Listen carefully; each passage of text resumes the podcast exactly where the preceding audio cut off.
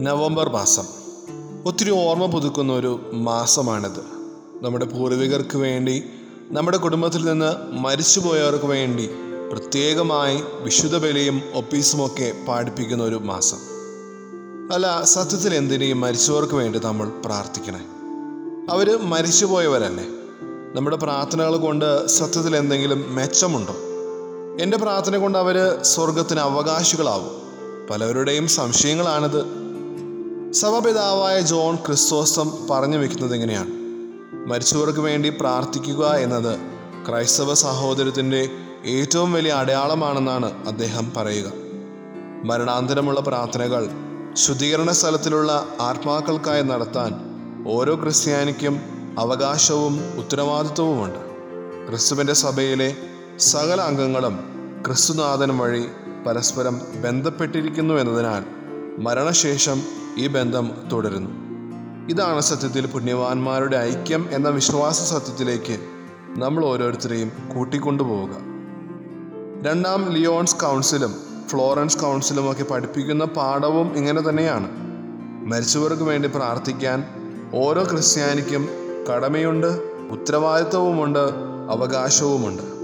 അതിലൊരു അർത്ഥവുമുണ്ട്. ശുദ്ധീകരണ സ്ഥലത്തിലെ ആത്മാക്കളുടെ വിശുദ്ധീകരണം ഏറ്റവും പെട്ടെന്ന് സാധ്യമാകും എന്നുള്ളതാണ് നമ്മുടെ പ്രാർത്ഥനകൾക്കുള്ള ഉത്തരം. പഴയ നിയമകാലത്തിലെ പരേതർക്ക് വേണ്ടി പ്രാർത്ഥിക്കുകയും ബലി അർപ്പിക്കുകയും ചെയ്യുന്ന പതിവ് മക്കബാരുടെ പുസ്തകത്തിൽ വളരെ വ്യക്തമായി പ്രതിപാദിക്കുന്നുണ്ട്. പരലോകത്തിൽ പാപം ക്ഷമിക്കപ്പെടുന്ന അവസ്ഥ ഉണ്ട് എന്ന സൂചന കൂടി നൽകുന്നുണ്ട് മത്തായുടെ സുവിശേഷത്തിൽ. മരിച്ചുപോയവരെ പറ്റി പ്രത്യാശയില്ലാത്തവരെ പോലെ വിലപിക്കരുതെന്ന് പൗലോസ് ലീഹയും നമ്മളെ ഓർമ്മിപ്പിക്കുന്നുണ്ട്.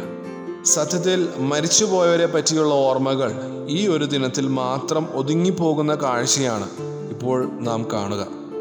രണ്ടാം വത്തിക്കാൻ സോനഹദോസ് ഈ കാര്യം തന്നെയാണ് നമ്മോട് ആവശ്യപ്പെടുന്നത്.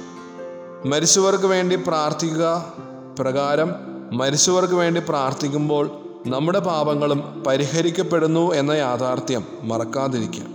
സകല മരിച്ചവരുടെയും ഓർമ്മ തിരുന്നാൾ പ്രഥമവും പ്രധാനവുമായ ഒരു കാര്യം നമ്മൾ ഓരോരുത്തരെയും ഓർമ്മിപ്പിക്കുന്നുണ്ട്. ഞാനും നീയുമൊക്കെ ഒരു ദിവസം മരിക്കും. ആരും ഈ ഭൂമിയുടെ സ്വന്തമല്ല. സ്വർഗമാണ് നമ്മുടെയൊക്കെ ഭവനം. സ്വഭവനത്തിലേക്കുള്ള തിരിച്ചുപോക്കാണ് സത്യത്തിൽ മരണം. സുരക്ഷിതമായ ആ മരണത്തിന് വേണ്ടി നമ്മൾ എന്തെങ്കിലും ഒരുങ്ങിയിട്ടുണ്ടോ?